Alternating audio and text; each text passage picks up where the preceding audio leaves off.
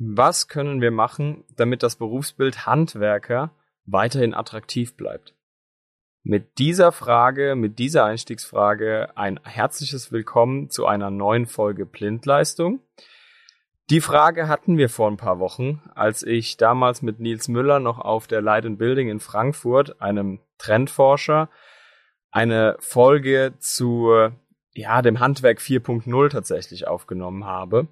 Und äh, er hat das Thema mit dem Purpose, sage ich mal in Anführungszeichen, also eben diesem tieferen Sinn beantwortet. Wenn ich in dem Suche nach Sinn ähm, von Thomas Feldhaus auch äh, zitieren kann, dann hat er das wie folgt genannt. Während für die Generation der Boomer noch Karriere und Geld die zentralen Triebfedern waren, haben die Millennials bereits Aspekte wie Work-Life-Balance als wichtig erachtet.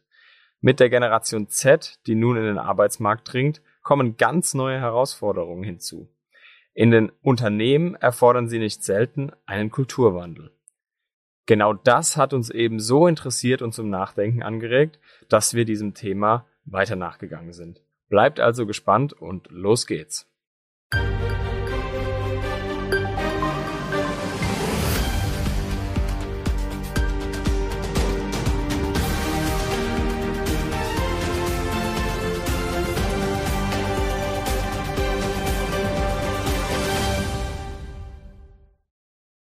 Hallo lieber Florian, schön, dass du mit mir heute diesem Thema Purpose auf den Zahn fühlst. Hallo. Florian, was heißt denn überhaupt Purpose? Ja, rein übersetzt aus dem Englischen Purpose bedeutet ja Zweck oder Ziel oder auch Bestimmung.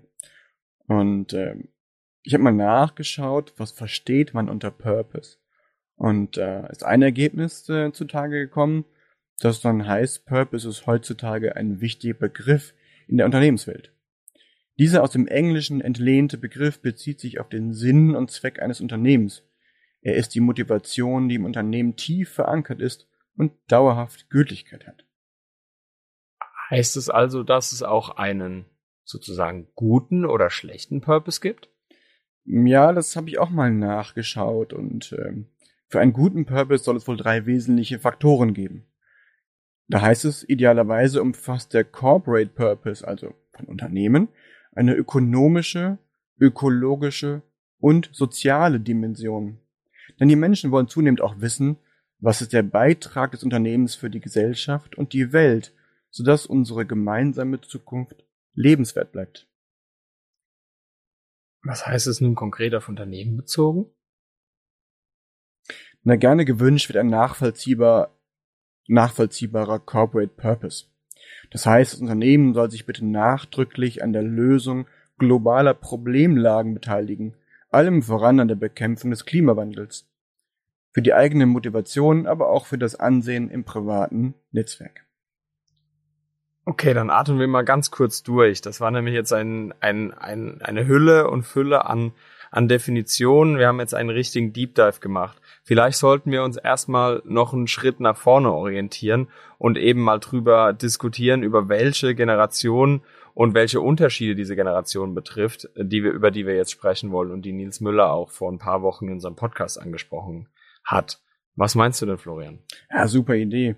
Ähm, Im Wesentlichen nach der Boomer-Generation folgten ja zwei, nämlich die Generation Y und Generation Z. Und die Generation Y oder auch eben Millennials genannt, wie eingangs von dir, wurden zwischen 1981 und 1995 geboren und äh, heißen deswegen Millennials, weil sie zu der Jahrtausendwende circa Teenager waren. Und die Generation Z, geboren zwischen 1995 und 2010, ist dann die Nachfolgegeneration. Aber warum ist das denn so wichtig? Äh, es kommen nämlich auf der einen Seite immer weniger Menschen auf den Arbeitsmarkt und auf der anderen Seite noch weniger in die Handwerksbetriebe, wie wir ja schon mal thematisiert haben. Was bedeutet das eben also für mich als Chef, als Firmeninhaber, als Gründer oder als Führungskraft von Menschen in dieser Generation? Auch die Ansprüche an Führungskräfte sind hoch. Die Generation Z fühlt sich von Führungskräften angezogen, die sie inspirieren, motivieren und begeistern können. Menschen, die ihnen eine Vision aufzeigen, mit der sie sich identifizieren können. Diese jungen Talente suchen keine Bosse, sie suchen authentische, Befähiger und Befähigerinnen. Heißt also in anderen Worten nochmal kurz zusammengefasst, die Generation Z setzt eher auf Sicherheit anstatt Risiko. Naja, und die Arbeit sollte Spaß machen und kreativ sein. Dabei drängelnde Probleme, globale Probleme wie Intoleranz, Klimawandel und Ungleichheit lösen. Dabei fair bezahlt sein und nicht zu viel Zeit in Anspruch nehmen. Okay, dann versuche ich das nochmal mit der Zusammenfassung. Das heißt also generell Sicherheit, Sinn, also eben diesen Purpose, den wir angesprochen haben, und diese Selbstverwirklichung sind in der Generation Z also besonders wichtig. Warum ist das denn so wichtig und wie sehen die Statistiken aus, welche Generation ab wann ins Berufsleben eintritt, Steven? Wenn wir uns die Generation Z mal anschauen, dann wird sich die Zahl bis 2030 und das haben wir ja auch immer auf unserer Bühnenshow äh, auf dem ABB Light and Building Stand immer gehabt mit dem Nils Müller, dass wir auf 2030 geblickt haben. Und wenn wir ins Jahr 2030 blicken, dann wird sich eben die Anzahl der Generation Z im Berufsleben verdreifachen und insgesamt rund ein Viertel der Berufstätigen ausmachen. Auch sind dadurch Themen wie Diversität in der Belegschaft und im Management eine wichtige Rolle. Dass die Generation Z in der Kantine vegane Angebote und Bioprodukte erwartet, anstatt dem Hacksteak von vor drei Jahren zum Beispiel, ist dann schon fast eine Selbstverständlichkeit. All diese Ansprüche werden häufiger unter dem Begriff Purpose zusammengefasst und beschreiben damit auch ein Spannungsfeld, in dem sich eben Unternehmen bewegen müssen. Gewinne erwirtschaften auf der einen Seite, aber auch gleichzeitig Antworten auf die Fragen der Zeit finden. Um noch einen anderen Aspekt oder eine andere Perspektive reinzubringen, Steven. Es ist die erste Generation, die vollständig im Zeitalter moderner Technologien aufgewachsen ist und für die entsprechende Skills selbstverständlich sind. Deshalb werden Fähigkeiten wie Agilität, Kreativität und kritisches Denken viel stärker zum Tragen kommen. Das hat Auswirkungen auf die Vorstellung vom idealen Arbeitsplatz. Was meinst du denn damit jetzt genau? Unter anderem damit hat sich die Online-Plattform ZenJob in ihrer Studie Future of Work beschäftigt und kommt zu überraschenden Ergebnissen. Von den Befragten der Generation Z in 2022 haben 13,4 Prozent geantwortet, sie würden gerne in einem Startup mitarbeiten oder in einem Startup dabei sein. Und äh, 21,7 Prozent würden gerne in einem mittelständischen Unternehmen arbeiten. 17,2 Prozent in Großkonzernen, 21 Prozent als Selbstständige und 18,7 Prozent im öffentlichen Dienst und der Rest von 8,1% in anderen Unternehmen, Unternehmensformen. Das bedeutet, der größte Teil der Befragten in 2022 würde gerne in einem mittelständischen Unternehmen arbeiten, Steven.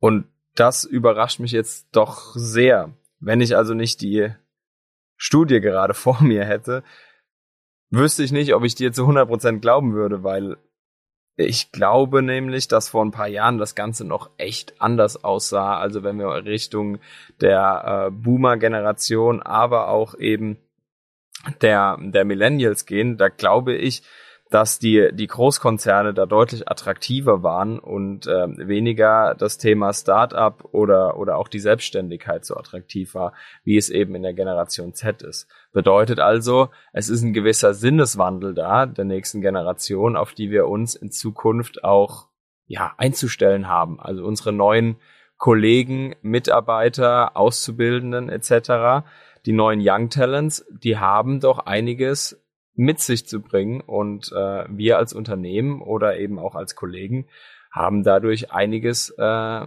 im, im, im Wandel da in den, nächsten, in den nächsten Jahren. Ich glaube doch, dass das echt ein gelungener Abschluss ist für unseren Exkurs heute, Florian. Also, nochmal kurz zusammengefasst. 2030 werden nämlich rund ein Viertel aller Beschäftigten aus der Gen Z im Berufsleben sein. Diese bevorzugen eben neben den Startups gerade auch mittelständische Unternehmen. Und das ist eigentlich ein gutes Zeichen. Also wir können auch bei den Mittelständlern und echt in eine, eine positive Zukunft blicken, in eine rosige Zukunft blicken, weil ich glaube, dass äh, die Attraktivität eines mittelständischen Arbeitsge Arbeitgebers deutlich, deutlich zunimmt. Wenn man also im Zu in Zukunft als ein Unternehmen die wichtigen Punkte wie eben finanzielle Sicherheit und äh, sinnstiftende Arbeit, also eben eine, eine Arbeit mit Purpose dahinter, ähm, weil er eben eventuell auch äh, auf Sustainability oder sonst was eingeht. Wenn wir das also voraussetzen können, dann sind eigentlich die ersten Steine gelegt, um neue Fachkräfte zu finden und auszubilden. Heißt also, den Young Talents der Zukunft steht nichts im Weg. Florian, vielen Dank, dass du Frage und Antwort gestanden hast heute zu diesem Exkursthema. Und vielen Dank auch an euch Zuhörenden. Und ich hoffe, dass ihr wieder einschaltet beim nächsten Mal, wenn es wieder heißt Blindleistung, der Elektriker-Podcast.